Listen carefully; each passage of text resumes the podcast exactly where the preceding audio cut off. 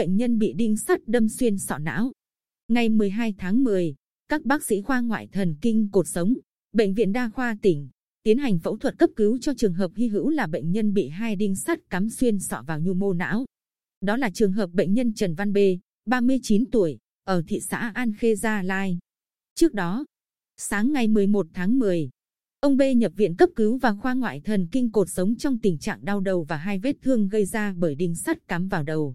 Bệnh nhân vẫn tỉnh táo, không yếu liệt và không sốt.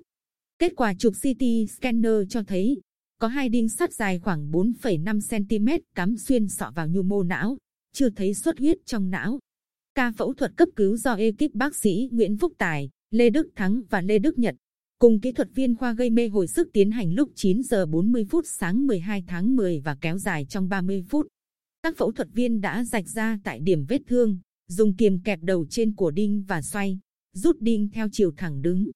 Sau khi rút đinh, tại vùng bị thương không chảy máu, phẫu thuật viên tiến hành xúc rửa sạch, sát khuẩn và đóng da vùng bị thương của bệnh nhân.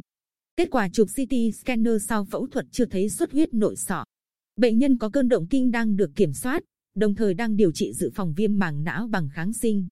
Bác sĩ chuyên khoa 1 Lê Đức Thắng cho biết, đây là ca phẫu thuật hy hữu. Do hai đinh sắt cắm xuyên sọ vào nhu mô não chỉ cách vùng xoang tĩnh mạch sọ não khoảng 1 cm, vùng rất nguy hiểm vì tình trạng chảy máu có thể dẫn đến hôn mê và tử vong nhanh. Đến chiều 12 tháng 10, sức khỏe bệnh nhân tương đối ổn định, bệnh nhân tỉnh, tiếp xúc tốt, tiếp tục được theo dõi và điều trị tại khoa. Theo lời bệnh nhân, ông là thợ mộc và bất cẩn bị đinh cắm vào đầu trong lúc làm việc. Đáng nói, bệnh nhân nhập viện sau nhiều ngày xảy ra tai nạn lao động. Theo bác sĩ Thắng, trường hợp bệnh nhân không phẫu thuật kịp thời để lấy đinh ra thì nguy cơ nhiễm trùng viêm màng não và nguy cơ động kinh, nguy hiểm đến tính mạng.